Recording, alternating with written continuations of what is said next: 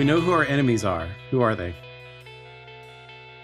I don't know if we want to get into that question personally. uh, uh, There's too many to yeah, name. Exactly. Most of them inside of me. Uh, oh.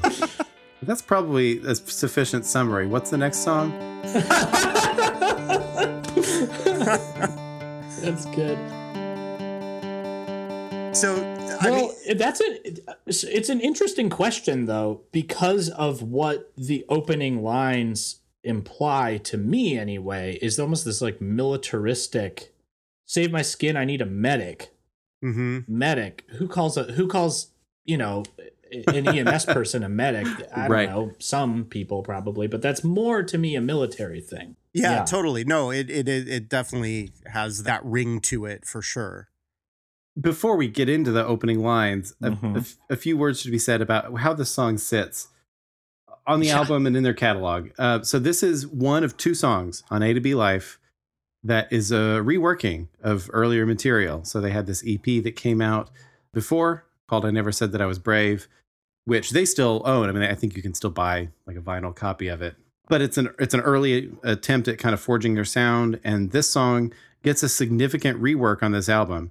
So it's interesting in that regard. It also uh, it shows uh, the kinds of things they were thinking about and progressing, and it probably implies that both this track and then the next one, called "I Never Said That I Was Brave," may be some of the earliest material, if not the earliest two songs that were written out of everything on A to B Life. So just in the context of the record, it's fun to think about if this was the genesis point for everything else. Like, how did these two songs generate sort of soundscape and the idea world that ended up becoming the rest of this album.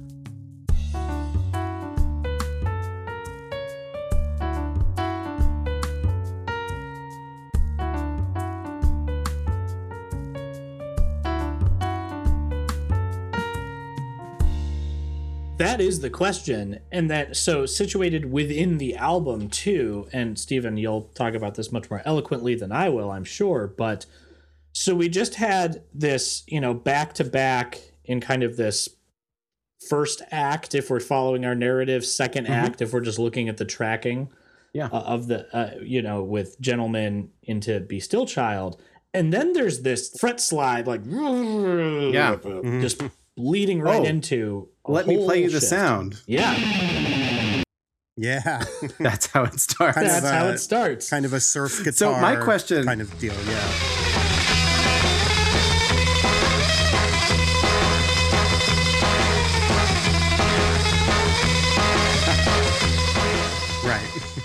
Like that.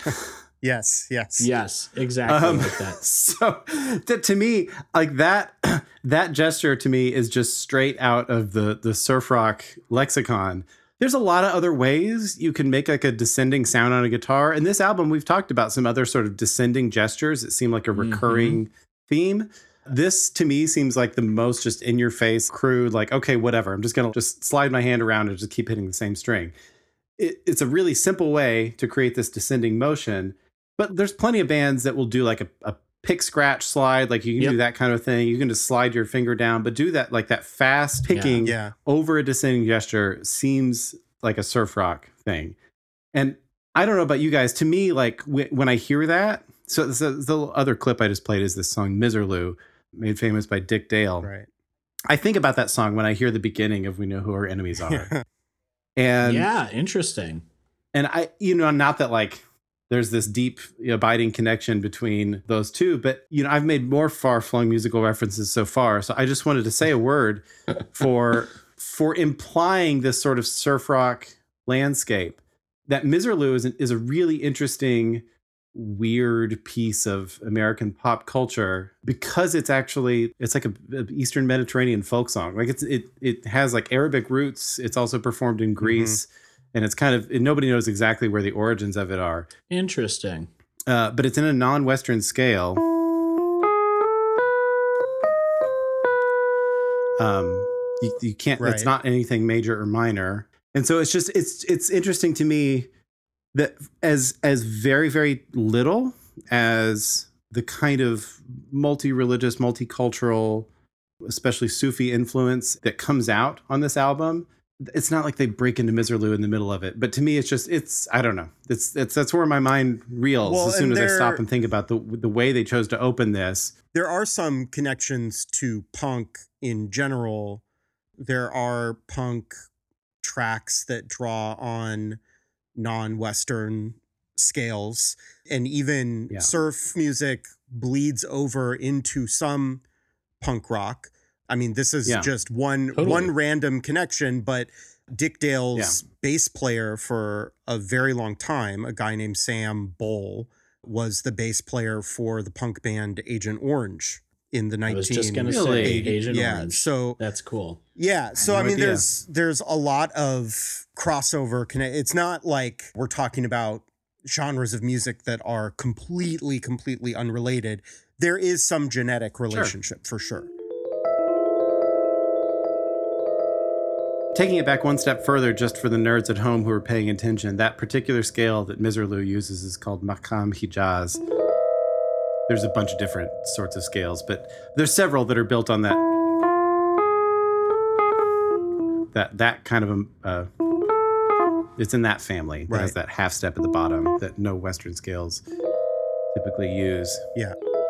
Okay, so that's a side step, but it's just out of the gate. There's this sound. Well, so Totally. and, and and I think that that's a good transition into the other musical connection that this intro has that I know we've been waiting very Yeah. patiently to dive into, um, which Yeah. is the connection to Nirvana's Nevermind again.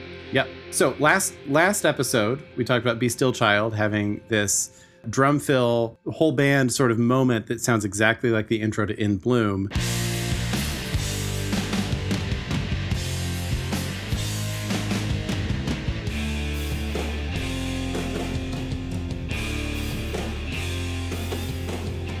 Now we have this drum fill, Rickie stepping up again and taking us back to Nevermind sooner than we thought possible.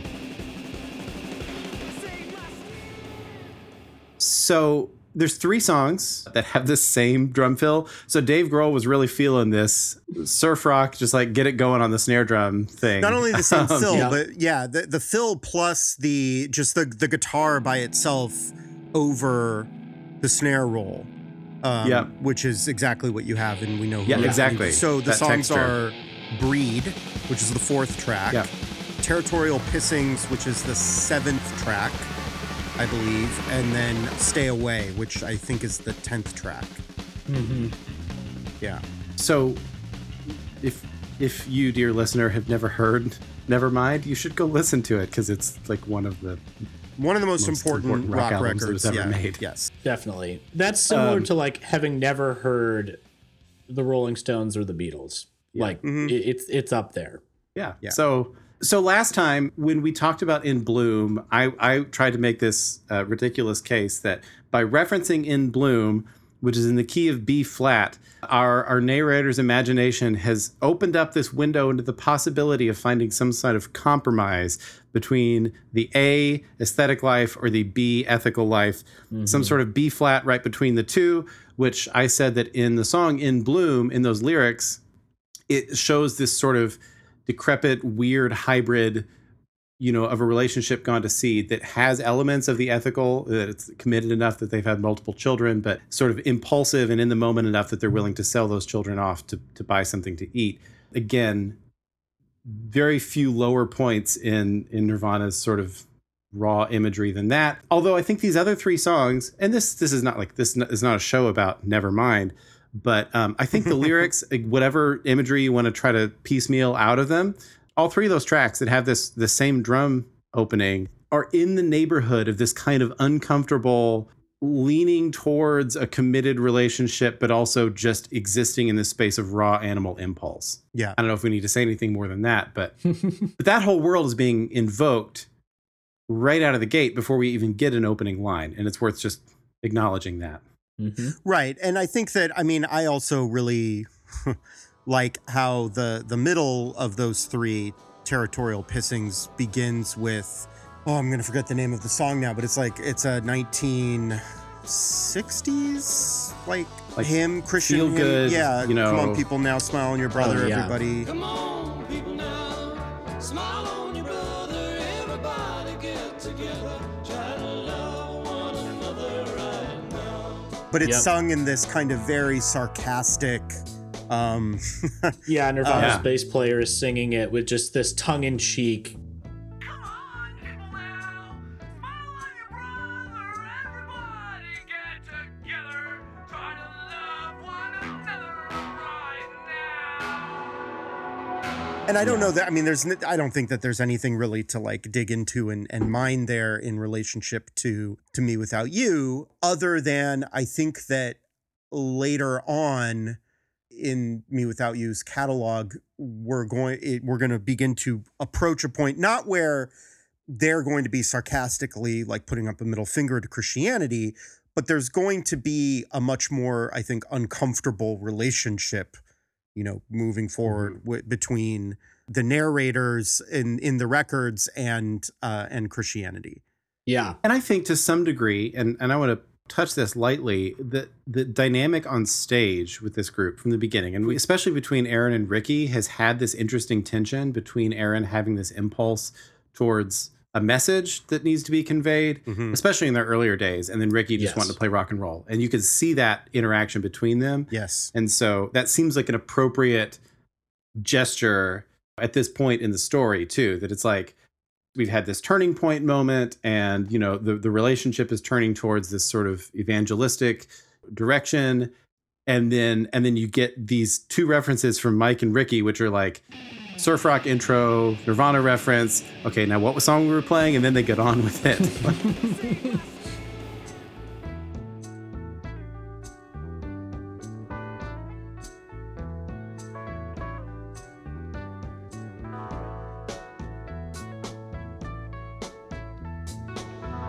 so, verse one. Anyone want to read it? Yeah.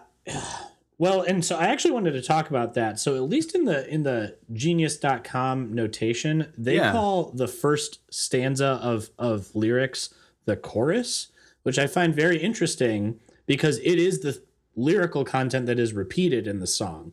It's repeated in Yeah. verse two slash chorus two, uh, where Mike is singing these repeated lines again while Aaron is yelling at us. Um, Yeah. although in this version it's more like talking angrily. Uh, the Yeah. the yelling is much more apparent in the EP version. But anyway, I'll I'll start. Save my skin. Save my skin. I need a medic. Need a medic. Hold me. Hold me down. I'm only sewn down. I'm only sewn down. Save my teeth. Show me you meant it. Catch my death.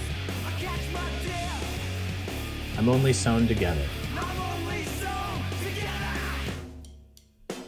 which is an important shift. I, I, I must say, like it's it's moving the narrative forward. That down to together is uh, really interesting. So I wanted to hear y'all. Yeah, I mean, Y'all's so thoughts I, on that. I just have one more, I guess, note to make about the style of Yep. of this, which is just that you don't. Again, this is another song where you have this piece of the track that is, I think, completely unique in the context of the overall catalog.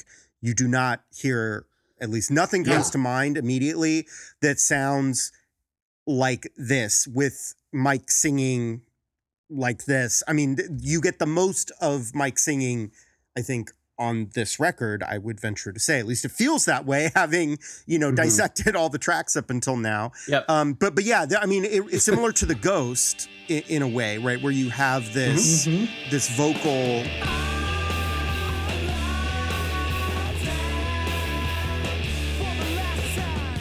that you really don't get anywhere else. I mean, you so I, I guess an interesting comparison is January 1979.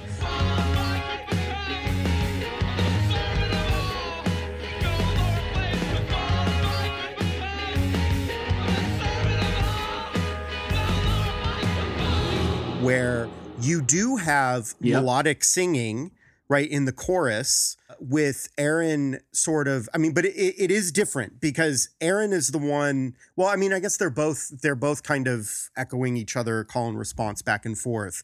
But but Mhm. even that, I mean, there's a a very marked difference between that, which is sounds very Yeah. me without you. Like if you compare the chorus of January mm-hmm. 1979 to anything in the other catalog, it's so paradigmatic. Whereas this sounds like nothing else on their catalog.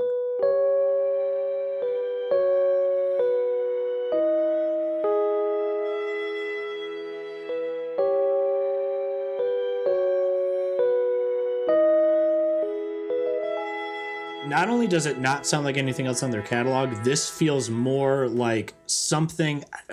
It's not an amalgamation of the other people in the scene because what we just talked about, for example, like not many other people in post hardcore or, you know, Christian underground punk music were doing this surf rock nods and things like that. Yep.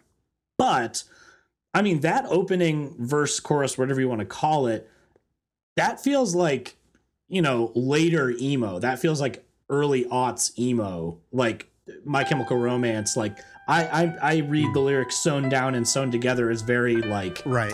No offense to Tim Burton fans, because I like Tim Burton too, but like it feels very like Corpse Bridey or Oh, something. hundred like that. percent. Yeah, yeah, yeah. That's what it well, there was a lot. Like I me. mean, in in this era, uh, late e- even in the late '90s. I Mm-hmm. mean, late '90s, early 2000s. You had, uh, you know, I mean, "Saves the Day" comes to mind to me. You know, Yeah. you have songs where Chris Conley is talking about taking out his spleen and cutting off skin from your leg and lungs bleeding lots of lungs are bleeding in the in the early aughts um, you know uh, Yep. taking back sunday also their famous Yes. record came out this same year that um, that this record did and you also have a lot of talk about body parts i mean yeah my chemical romance and those sorts of bands kind of you know blew that into the mainstream talking about Exactly. sewing your teeth and you know and again taking your lungs out of your body. Lots of lungs imagery in these uh, emo songs.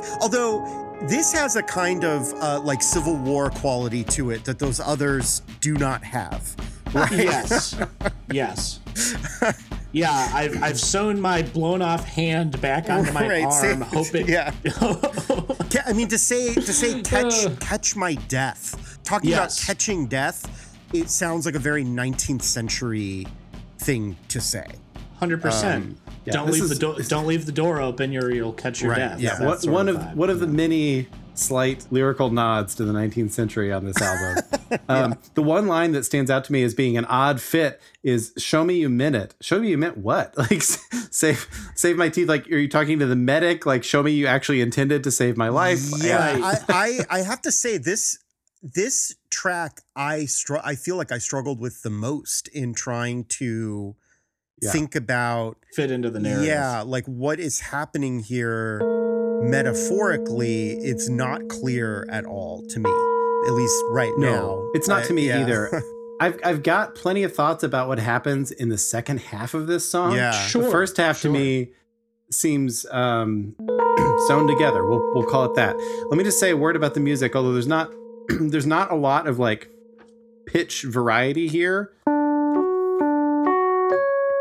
That's the basic gesture that repeats over and over and over again. It's a D, an F sharp, and a C sharp. Um, which if you add an A in there, so it's it's missing the A, makes this kind of nice soft jazzy chord.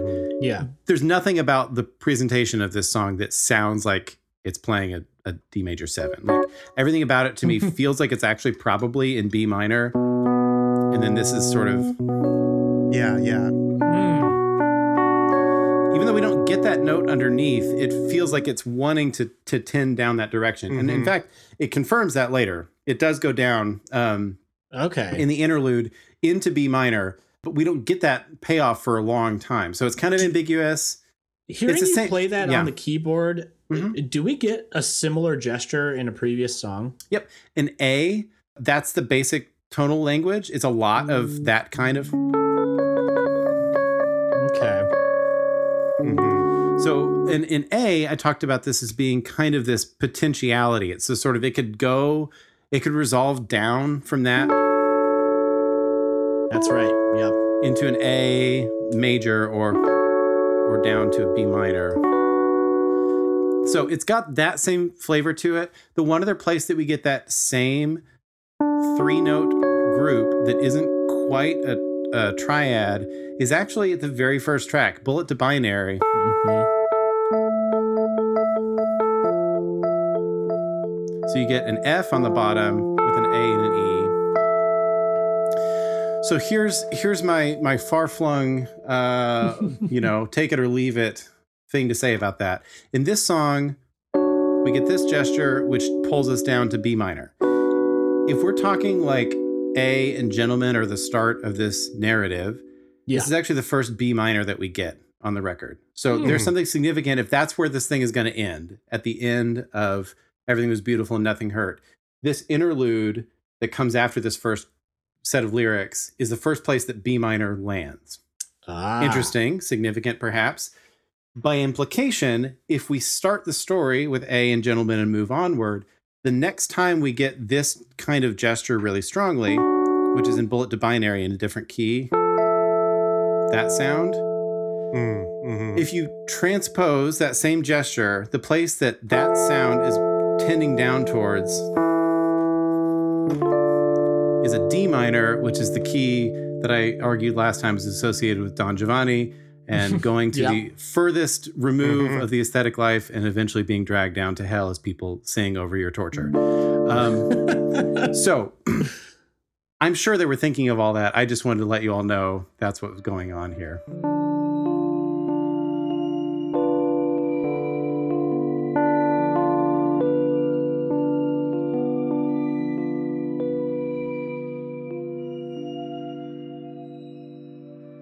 No, no, it's great because it it just ties all of the musical narrative together really well. It, it, it does. Lyrically, though, yeah, I'm still. Let's just read it. Let's just read the whole the next section uh up through the the end of the repeat of these words. Joel, yeah, do you I would read I would vote not reading the repeated words again. Well, you can. I can whisper them. I can whisper Mike's part There you while one of you reads Aaron's part here. Yeah, Joel, you take it. Go ahead. Okay. Sure. gonna get real creepy real fast. He's beyond the shadow of your doubt and mine. my skin. He's no man's opinion. He is truth divine. Hold me down. I'm only Uh, down. Come and save me now. Come and shake my ground. Save my teeth. While I catch my Give me a breath, come and catch your death. catch my death. I'm only sewn together. That, folks, is called counterpoint. Yeah, uh, that's an interesting pair Um, at the end, right? While I catch my breath, come and catch your death. it is. Catch my death, I'm only sewn together. Oh, which man, makes it sure me wonder Yeah. if uh, you know who is who is speaking which lines if we are assuming that these are the characters that we've been working with so far or is it the same is it the narrator or if we follow what we were talking about in the ghost the higher inflection lyrics we we tend to associate with the the feminine voice in this record Sure. so I, I think you can do a fair reading if you if you assume that Mike's part here is the feminine voice in the record. Actually, the line "Save my skin" makes a lot of sense coming after "Be Still, Child," Mm, as opposed to something like "Save my soul." Right? It's like okay, like save something that actually exists and matters. Um, mm, mm, And so, if that's the call out here, is like these this very physical, natural, materialistic request for salvation, right? And it's literally the first word is save here. Then it creates this interesting dichotomy where we'll call it she says these lines, and then she says them again, and his response while she's saying them is he's beyond the shadow of your doubt and mine. He's no man's opinion. He is truth divine. Come and save me now. Come and shake my ground while I catch my breath. Come and catch your death. So he's continuing this message for spiritual salvation while she's calling out for physical Yep. salvation. that makes wow. Yes. That, That makes now a lot of all of a sudden everything is like snapped into focus for me i feel like. Yep. that yes. That makes sense. Totally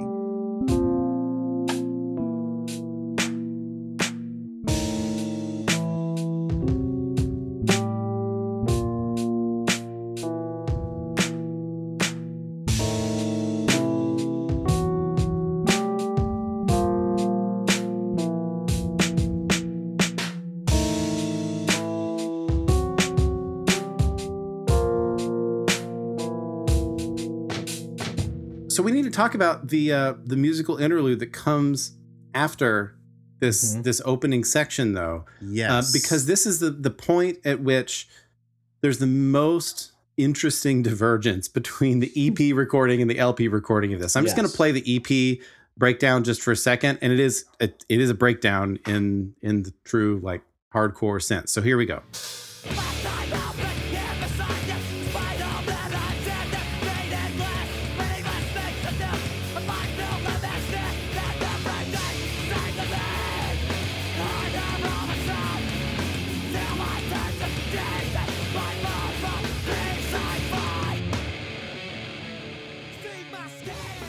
Okay, Uh, nothing I even remotely like that appears on this album or in this No. song.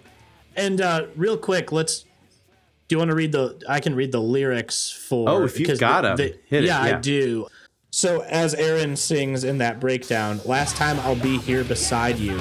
Uh, despite all that I've said, there's meaningless, meaningless things to do, a life to live instead, and every day seems to me but harder all the time. Until I turn to Jesus, my love, my peace, I find. And then you go back into Mike saying, "Save Yeah, skin." yeah. Yeah. That seems of a piece with the stuff that he ends up singing, Yeah. you know, in counterpoint with Mike here. D- different lyrics for sure. I mean, I, I, just love it. I, My- I love the breakdown. Like, Yeah. don't get me wrong. I love a good breakdown. I, I was uh, want to be hardcore kid in high school, sure, but I, that felt like posturing a little bit. The, the the breakdown felt like we are supposed to have a breakdown. It's Yeah. 2001. We're in a post hardcore or a hardcore band in a hardcore scene. Like we're supposed to have this. Let's do it. Yeah. And then they went in this other direction. This like screw that. Let's do what we want to do as songwriters. if you just want to to imagine for a moment the Jay mm-hmm. Robbins produced Catch for Us the Foxes instead of moving over and having Brad Wood produce it, this is exactly what that record would have sounded like.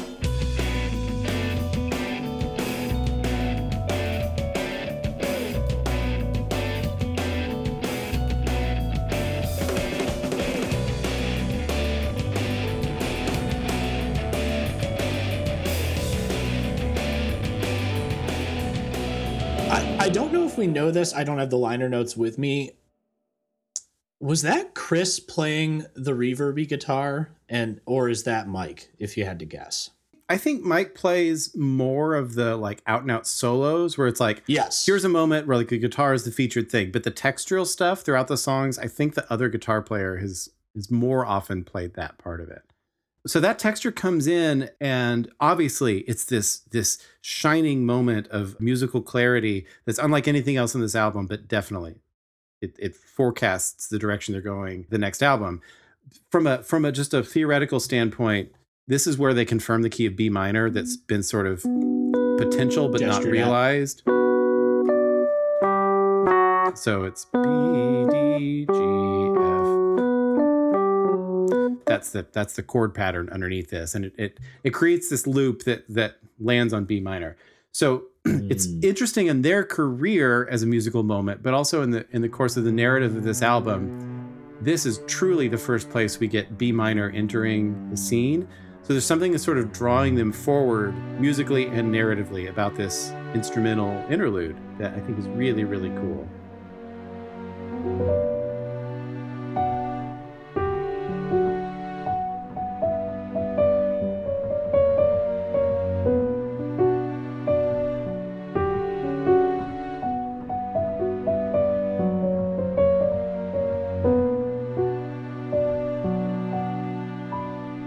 Musically and lyrically, the shift lyrically and the shift musically, Mm. to me, is just a, such a beautiful reworking of the song to fit into the narrative. Yep. Whereas it, it was just a hardcore Christian song previously. I mean, like the direct reference to Jesus, Yeah. like uh, all of that in in the EP version, and they just shift it into this narrative structure so interestingly. And I, I know we're not assuming that they were thinking that deeply about the chord progressions of things, but holy cow. But they like- had they had to be aware uh, on some level, consciously or subconsciously, because this is a totally different piece of music than the EP Yep. recording, and where the song goes is totally different. Now, Yep. Aaron's vocal part is is almost identical. What the rest Yeah. of the band does is is completely different.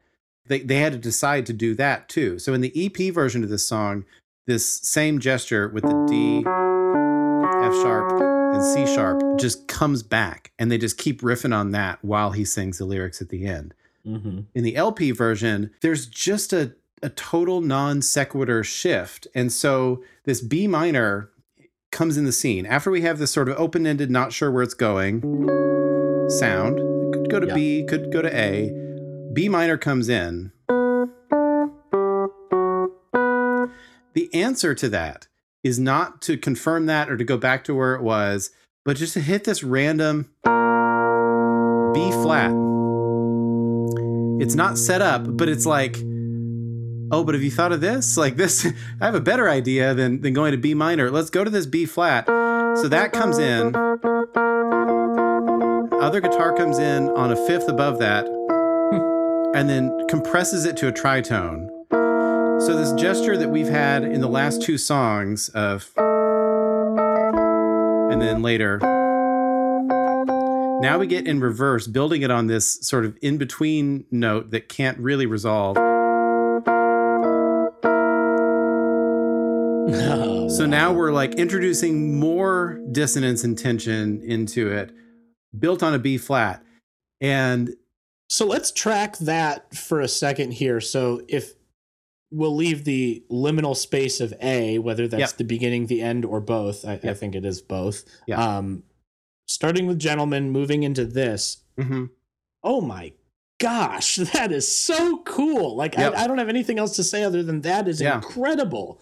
So they, they were paying attention to that. I don't want to say they just like randomly happened upon this stuff. I'm just Mhm. also not sa- they're not sitting there and saying, well, in in musical history, this inflection and this descending Oh, sure. tone uh, implies this. You know, they're not pulling a Mozart here. Yeah, but uh, but it does it does call even if you don't make reference to anything external to the album. This is a gesture that comes right out of the playbook of the last two tracks, but it's just done in Yeah. reverse. So rather than going from dissonance out to a kind of incomplete consonance, it it creates this odd note and just gives this sort of uneasy feeling and then it is just going to hang out there the rest of the song. So for the rest of the, the track, we just get this repeated pattern of B flat, E flat, G flat, A flat, B flat again, and it's a loop. So I've got one more thing to say about the music at the end, but we need to talk about these lyrics. So let's talk about what's going on lyrically Yeah. on top of that chord loop.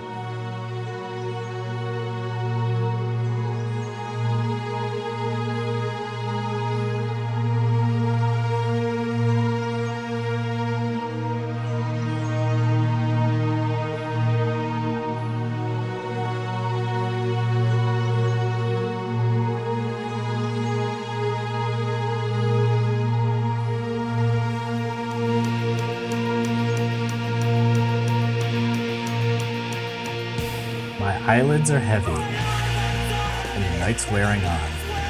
Your story's familiar, and your innocence is gone. We'd burn like the morning, and break like your heart. Fall in love without warning, just to fall back apart. All fevered and blistered, with nothing at stake. I feel the warmth of her whisper, and the cold of my mistakes. Her soul on the balance, my heart in her hands. I made her a widow. She made me a man. No, no, no.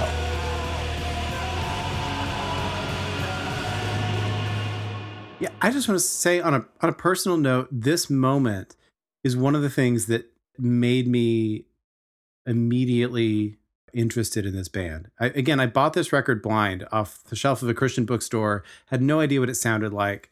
And I'd been to some hardcore shows and I had friends that that went to them and like I thought those people were cooler than me and I like I wanted to be part of that scene. Yeah, But it really didn't fit my temperament at all. Like I, I think I got that's it. I stepped into the middle of a of a mosh pit in like a fully lit church gym one time and got a couple elbows to the ribs and was like, you know what? I'm way happier over on the corner standing by myself. I was trying so hard to to to feel like I belonged in this scene and I and I really didn't. But man, I was a kid who was was pretty into poetry. Like I wrote poems for fun. I had teachers who thought I was you know, such a nice boy for writing these poems in class and like as soon as I hear him get into this cadence, I'm like, "Oh yeah, this is it. I I belong here." I know. I wish I. I wish I had the uh, professional understanding of, of poetry to be able to figure out what meter this is in because it's this is actual poetry that we have written here. Pretty much every song previously, the poetic moments are him just using someone else's idea and twisting it a little bit. I love all of the lyrics on this album, but this is one of the like this is really showing us his his prowess as as a lyrical artist Yeah. in an incredible way.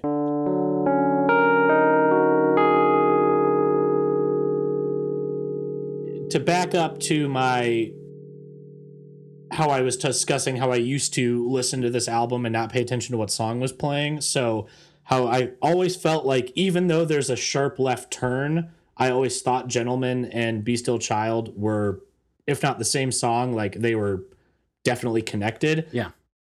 That's in part because of what happens in this song where it is all one song. Like there is this left turn, Yep. both musically and lyrically. Like oh it's just so incredible. It, like that that creates this suite of songs feeling like that we're that we're being jostled around in a sea if you will. The other and this is just kind of a joke but uh i mean heck this is like the singer being criticized by his own song that we get in i think that's in catch for us the foxes uh that line um that we kind of get a little bit of that like her soul in the balance my heart in her hands like there's a little bit of almost self-awareness. Like i made her a widow. She made me a man. There, there's a an awareness of the toxicity that we've been pointing out throughout the the rest of the album that's uh, very exciting. Yeah i think it's i think it's a moment of clarity for for the narrator um to realize what direction this is going and that maybe you know back up to the opening line of be still child i said my goodbyes to the sun my little one so far away. It's like he realizes that you know if what he intended out of this relationship was to see her come to faith in christ that the sheer physicality of where this relationship has gone has now possibly completely nullified the, the you know that end that he was working towards. And this is the, where we see that and i don't know but there's something about the clear-eyed nature of the thought that also seems appropriate to be expressed in this really clear even metered poetry as well. What about the content though? I mean line by line what what do you all see what do you think stands out as being significant? Yeah. Well, so the first the first line strikes me as a very male kind of response to relationship talks and maybe mm-hmm. that's not what this is but my eyelids are heavy and the night's wearing on always makes me think she wants to talk yeah. about this but he's sort of like no it's you know it's done uh you know i, I mean i think he's he- obviously through throughout the rest of the lines he's conflicted but it's it conveys this sense of there's nothing more to discuss here right your story's familiar your innocence is gone oh no right i mean we burn we burn too hot and now it you know it, i mean just like you said steven a line has been crossed it Yeah. can't be walked back there's this conflict between his desire i mean the the second to last line her soul in the balance my heart in her hands yeah right? This idea that what he wants for her is is the very thing that is going to end the relationship essentially Yep. right? For either of them to get what they want, they will have to be. It's a true paradox, relation in in terms of the relationship. For him to get what he wants, she will be unhappy, and therefore, de- therefore, he will also be unhappy. I think he's realizing that a, a little bit in this. We also get. I feel the warmth of her whisper and the cold of my mistakes. That's almost a callback to the, you know, feeling the breath on the back of your neck. Oh, yeah. Being in the Mhm. tear, all of that stuff. But the tone of it, both how he enunciates it and where it sits in this verse, again, there's a clarity to it. There isn't this that isn't quite as stalkerish to me for whatever reason. Maybe it's because he's feeling the warmth of her whisper and the cold of his Exactly. mistake. That cold of his cold of my mistakes, like he realizes he messed up as well. Yeah. Like there is a true clarity here of this is untenable. We cannot continue this. You know, and this is an interesting moment. This is maybe the earliest chance we get to see something that Aaron is going to do throughout their career, which is to rework lines he wrote earlier to be more self aware and more self critical. And most of that would happen live, you know, and anyone who's seen this band live, one of the mm-hmm. The real delights of seeing them is like, okay, what lines are going to get changed in this show today? Because it always seems Yeah, right. pointed. And this is one where I think in the EP version, it's very, very subtle. But I think he says, uh, I feel the warmth of her whisper and the cold of mistakes. I don't think my is in there. Well, and and I was going to say the the reversal of the breath, right? yeah. That that line happens in Bullet to Binary, where he says, you know, when you when you laugh, you'll feel my breath there filling up your lungs. I feel like there's another. Yeah, there oh, is. I no, no, no. He in- does in in the Ghost. He says, Yep. "I feel the breath from her nose Mm-hmm. on my neck as it blows." Yep. Right. So so there's a few different things Yeah, going on there with breath. In the ghost, though, he Uh, says, kind of going back and forth. the- yeah. But the warmth passes, what was it? Her warmth passes me Hmm. like her the love warmth, did. The warmth passes me like her love did. Yeah. So, so if we're thinking of the ghost as coming later chronologically right. than yeah, this, right. here we have the instance of the warmth of her whisper, and then later on, her love has already passed, like the warmth did. Like it's, it, that seems of a piece to me. there's a nice y- you can really see kind of one of the things that we said in that in the first episode on bullet to binary Mhm. sort of paying off Mhm. here which is that we theorized that okay if this is the sort of the beginning of the third act of this we see a lot of anger and frustration you know misogyny being kind of played out and we we kind of talked about in that third act about the sort of back and forth that the narrator is experiencing and i think i i really feel like seeing this uh, narration of the breakup essentially Yep. also just i mean it's another piece of that the narrator moving back and forth because when you juxtapose this with bullet to binary and then the ghost right you you really see that and i think that we're going to see even more of that back and forth that wrestling coming out uh particularly uh in these last three lyrical tracks.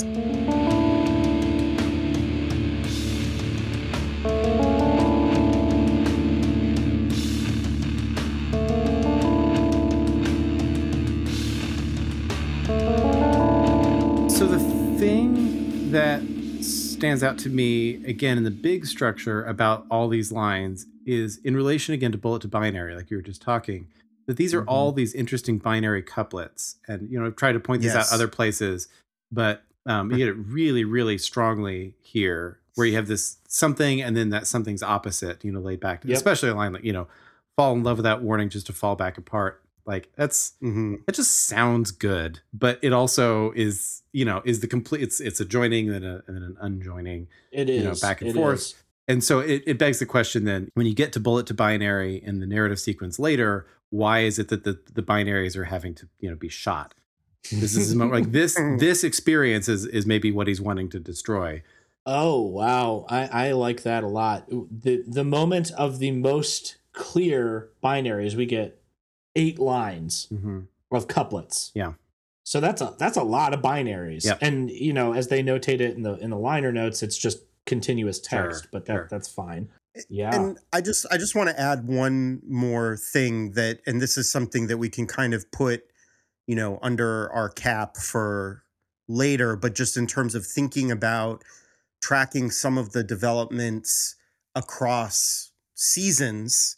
Yeah. Um, you know, there as lovely as the cadence of this is and as beautiful as the language is, you don't have uh, the same kinds of uh, what we called in the um, Everything is Beautiful, Nothing Hurt episode, uh, metaphysical conceit, Mhm. right? Which is a certain kind of poetic metaphor that compares two things that are utterly unalike. Yeah. Right. It may it essentially is the making of a new metaphor. Right. You don't really have that here. Right. No. We'd burn like the morning, we'd break like your heart. I mean, those are similes, but they're not really as far as metaphors go, they're not They're it's not a metaphysical conceit. Right, Yeah. exactly.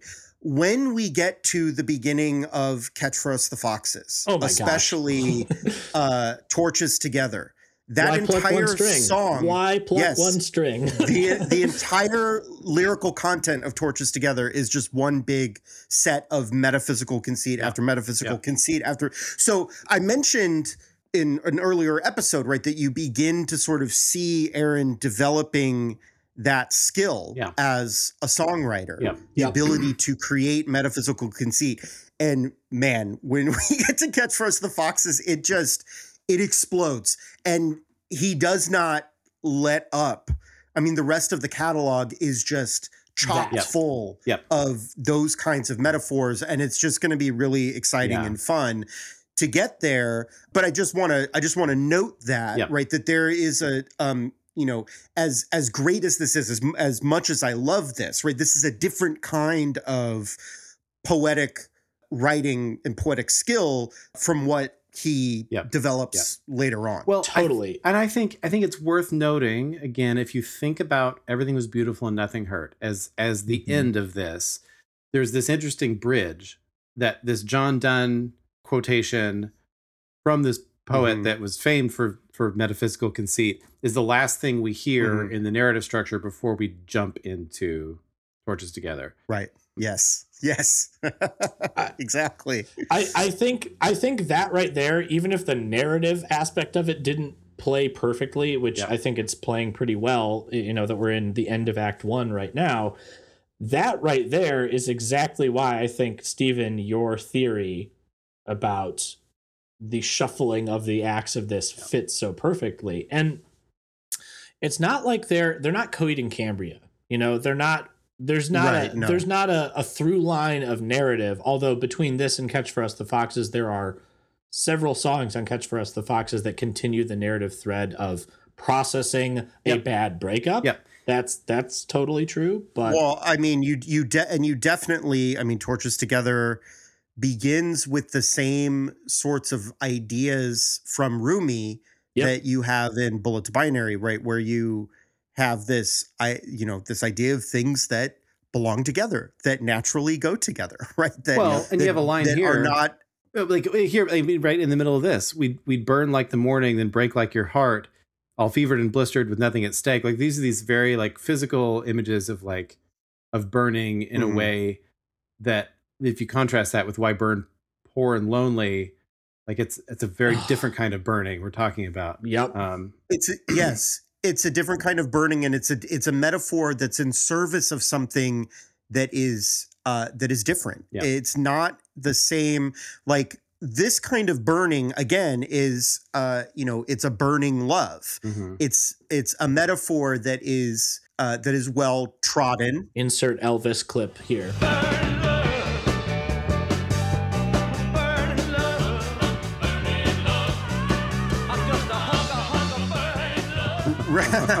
right. Well, I mean, it's a well. I mean, going obviously, you know, Elvis did not invent that. He came No. up. He got that from other places. Um, but yeah, no, it's. I mean, just like saying love is a rose, right? Love Mhm. burns. Love.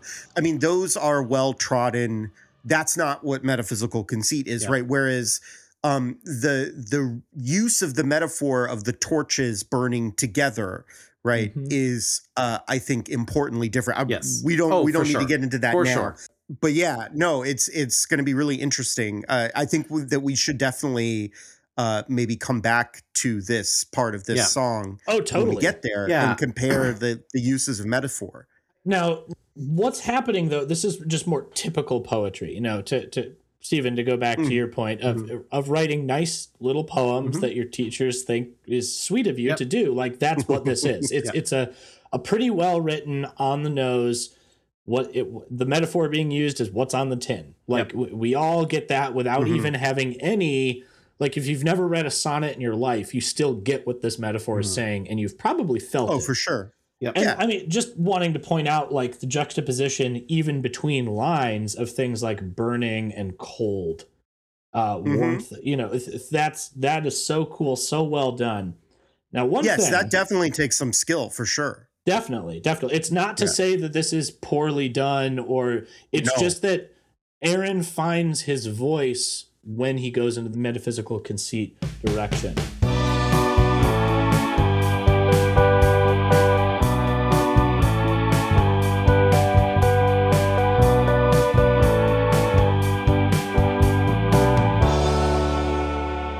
Did want to point out another lyrical difference. On the EP version, the only line that it points out as being different is the all fevered and blistered.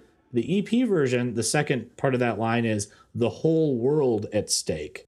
That's a Hmm. pretty big. That's a pretty big shift. Yeah. Uh, uh, lyrically, in fact, it's it's quite the opposite. So, what does that mean? You know, having not talked about that yet until now, what does that mean in terms of Aaron's processing an actual bad breakup? And that he changed that even there. Like we've talked about that lyrically, we've talked about that musically for the Mhm. shift of of the direction of this band with nothing at stake. Uh, what does that say to us about the the trajectory of the band and and the lyrics of Aaron? I mean, I think don't have an answer. on some level, I could you could make an argument that that encapsulates like a trajectory that we can track over the course of their whole career. This is just a, It- the earliest possible instance of it. Yeah. and it, it does. It's you know the line that ended up on the LP version here is one further step of reflection removed from Yes. being in that moment of evangelical fervor and feeling the stakes are are as high as the entire cosmos is resting on you and the way that you handle this relationship. which even more plays into the this is a reflection back on this period so Yeah. this is act 1 of the narrative but it's chronologically after act 3 because he's reflecting Sure. on the act 1 and act 2 periods of that relationship Yeah. so i i think that's No, that's, that's spot good. on and is another artfully done changing of an already existing song to Yep. fit into a narrative structure that's so cool I mean, I'm just thinking about how I don't know when Aaron was born, but you know, he's probably in his early 20s writing this. This breakup probably happened in his very, very early 20s, if not late teens. Yeah. I mean, holy crap. You think a breakup is Yeah. the end of your world. I, I remember being in eighth grade, being broken up with my first serious girlfriend, and I didn't get off the couch for two weeks. Yep. That felt like the whole world Sure. sure, was at, at stake. And now here I am that didn't matter that really didn't matter it mattered to my emotions at the time and so so there's the evangelical side of it but that's also an insertion of like the, the mental health direction that Mhm. aaron takes some of this stuff the the self-reflection upon how i am interpreting this thing whatever it is as a human and even to tie it back to the Donne stuff, you know, there are some parts of Donne's poetry that feel very much like they are essentializing, like, oh, th- this love that we're feeling, but it's not. It's just part of the metaphysical conceit device. Like, I'm just using this as a metaphor to talk about what this love feels like rather than it actually being a global event, Yeah. if you will. I want to I want to bring this to a point at, on the last line because Yeah. as straightforward as the rest of this is, you're you all already said you think I, I made her a widow, she made me a man is like is like one of like the, the strongest lines in this album. Yeah. And and it's also one of the strangest ones. The sequence of how those lines fall is weird. Um and I'm curious what you think of it. Well, uh, I'll jump in because I brought up the mental health side of things. So, for a, a long time, without thinking of this as a true full narrative album, that always just sounded like a person who killed themselves after, you know, in the afterlife talking about this thing. Mhm. Like, I'm dead now. I made her a widow. Yeah. I made this person who was at least spiritually my wife a, a, a widow. And so the obvious reading is I'm dead. I did that, so I made her a widow. And then the uh, continuing the obvious reading, she made me a man. We, uh, at least emotionally, but potentially sexually, uh, I became a man, quote Yeah. unquote. Oh yeah. I don't love that reading. I don't, especially now that I have this more context of Sure. the. Uh, but it, that's just the obvious one to me. And that, that makes sense to me. Joel, I'm curious what you think, but I, my gears are turning. yeah so in the context of of the record and, and sort of you know one of the things that the narrator seems to be grasping you know grappling with uh, in in processing the breakup is whether or not he, he's sort of mature enough almost to handle it i don't know if we've, if we've put it exactly that way but certainly when we talked about the ghost right there's this father figure voice Mhm. right um uh you're you know calling him boy and saying that you're, you're far too frail to fight and maybe at this point you know we're reaching sort of the end of the first act right Yeah. i don't know where exactly i mean i guess There's one more song in this act, but this is the beginning of Right. the end of the act. Yep. yeah yeah so um Well, but that yeah if, so we yeah go ahead if you're if you're taking this moment, which I, which I love, to to be a, a kind of an answer to him being called boy earlier, that somehow if that if that desire to to become a man because of being called boy earlier is being satisfied in this moment, I I, I don't. I don't have enough like literary theory in my head to put a name on this, but I feel like this is a trope in all sorts of stories where somebody gets exactly what they thought they wanted, but they end up losing something way more precious in the process. Well, the Midas touch comes to mind. Yeah. The mythological perspective. Yeah. And so this Yeah. couplet seems to do that. That even before we get the affirmation, she made me a man, already we've heard the downside of it, which is I made her a right, widow. made her a widow Mhm, yeah mhm. yeah yeah that yeah I, I guess the that's the you know i think that that that reading works right? That the uh this idea of sort of the fulfillment of being grown up but i also think it's possible that he's he's actually mistaken right? Especially because Yeah. um i mean we're you know i'm i'm talking about this as some response to the ghost but in our theory it would be the opposite. Hmm right Oh, because yeah. the, in the narrative the ghost comes after Right. this moment Yep. True. Um, Hmm. and so there's this i mean i i know i talked uh it might have been in that same episode M- i might have been nice and blue i can't remember but earlier on in the season i mentioned this idea of kind of like uh weak confidence right or false confidence on the part 18 of and 19 year olds. Yeah. yeah. right that Mhm. there's this idea of like i have it figured out right and so maybe in processing um this you know in in reaching this point of the process Yeah. um of of i mean yeah that that he thinks that he's been made a man by this Yeah. Um and then i mean the, the you know in what way she's been made a widow i i don't know Well- in relation to this reading but Well, and and it's good to remember also the way that these lines are delivered. it's not it's not just a straightforward. I made her a widow. She made me a man. It's she made me a man. It kind of stretches out, and then oh no, oh, Oh, no, no, no, oh, no, no. He's just Yeah, like freaks no, out. yeah. He's he's yeah he can't believe it. So so in this um, multiple layers of of time scale that we've talked about, where maybe let's say the first four tracks are playing out in supposed real time, and then after that point you're getting this playback memory of him starting at the beginning and coming to a certain point. It's almost like we get this break between seeing the scene of she made me a man and then the person watching the scene responding to that with these oh no's that come right afterwards. Ooh, I like that. I really Yeah. do. You know, the other thing, Joel, was something you were saying just a moment ago. Each act has almost its its mini arc uh, of I think I figured something out, and then a descent back into like, oh no, I don't have anything figured out. So Mhm. I, I think that really works here with the descent in no, no, no. And Steven, earlier you were bringing up the uh, the inverted um, gesture of descending into a tritone rather than ascending into it. Yeah.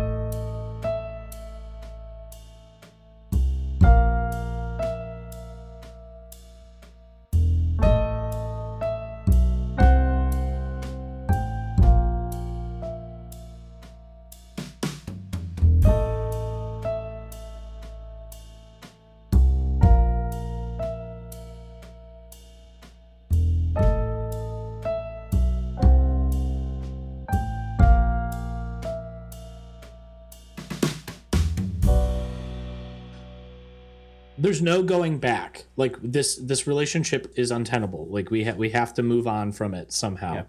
Okay, w- with that realization, that is where the personal growth can start. Yeah. And he's going to fall back into the pit of of despair as we know, but I I think we talked about this early on probably in the ghost, but the whole intellectually understanding the learning you're supposed to get from a, a, a significant personal event but not embracing it emotionally and spiritually like i get it i get that that's the learning but i just can't embrace it you know someone could point out a, a character flaw in you and it's like i see that i see when i do it but you can't stop the character flaw until Yeah. you start doing the the deeper work Yeah. Well, I I think I like both of your readings of this last line. I think I would meet you in the middle. With I made her a Cool. widow, she made me a man. Thinking about it now, even just structurally, this whole this whole set of these eight couplets here in the in the first half, the first four lines, we have a, a, a conjoining word in the middle, and so my eyelids are heavy, and the night's wearing on, your story's familiar, and your innocence is gone. We burn like the morning, then break like your heart. And the last line Yep. just flows. Fall in love with that warning just to fall back apart. Like that's so we get this like increasing the tempo of it at the end of the first half. Okay, now the second half. All fevered and blistered with nothing at stake. I feel the warmth of her whisper and the cold of my mistakes. And then we get two lines that just keep it flowing. Her soul in the balance, my heart in her hands. I made her a widow. She made me a man. There's something about like speeding up the rhythm, even though it's literally the same cadence, without having those conjoining words that makes it feel like these things are simultaneous. So if in the same Yeah. act, in the same moment, she became a widow and he became a man, the way I think I see that, I don't know if I would take it all the way out to actual Okay. death. But if if we're thinking th- this A and B dichotomy between the aesthetic Mm. life and the ethical life, in in Kierkegaard, the ethical life is really centered on marriage, about sort of setting aside your physical impulses to commit to a relationship long term. So, widow is a relationship that only exists after marriage. There can be no widowing without marriage first. She made me a man feels very straightforwardly just this masculine, like sort of sexual conquest type of line. Even if you want to put that in the light of I'm still technically a virgin after 27 years, however you want to read this, in that same moment, for the first half of this line is speaking to to the ethical side of it, and the second half is speaking to the aesthetic. So she made me a man is very much this Mhm. aesthetic, like, oh, I got what I wanted out of this. But the cost of that was that spiritually, if he was hoping to marry her, that he's now spiritually dead because of, of this physical encounter. And so the very thing that made him a man also made him a, a dead man. And then now she's a widow because there's no spiritual life in him anymore.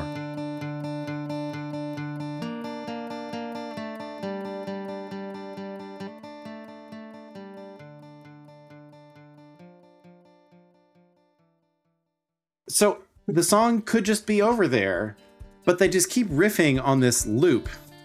oh And it, for one, it's just worth pointing out. It's a weird way to end a song. There's plenty of songs in the history of recorded music that have had fade outs.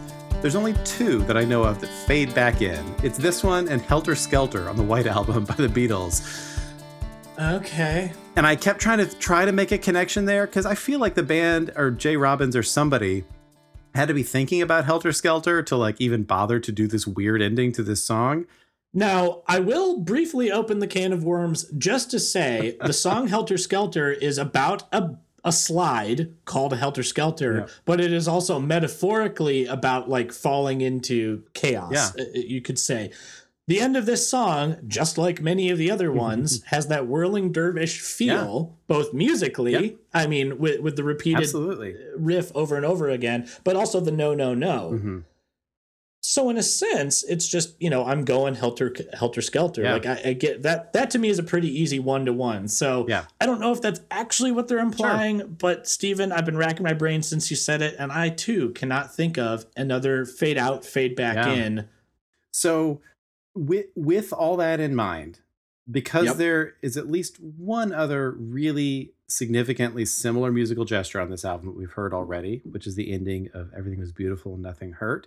Different chord progression in B minor, whereas this one is in B flat, and it's actually not major or minor. It's got this weird flat six, flat seven thing. Um,